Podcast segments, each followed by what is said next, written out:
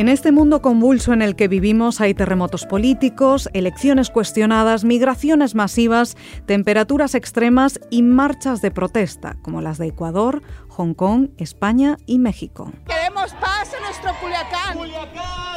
No queremos tener miedo. Y hay manifestaciones en Colombia y en Chile, donde el presidente, ante la presión de la calle, tuvo que hablarle al país. Han sido días muy difíciles.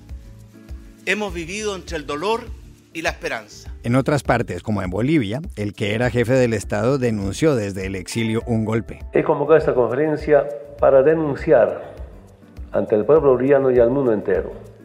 Está en proceso un golpe de Estado.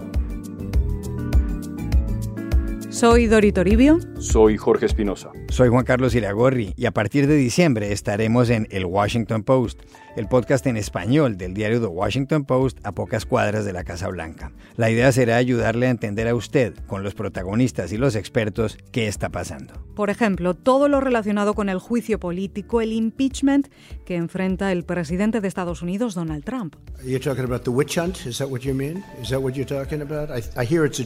Y todo lo que venga en el 2020, allá nos escuche, se lo contaremos. No lo olviden, empezamos en diciembre y para entender lo que pasa pueden suscribirse aquí mismo a El Washington Post.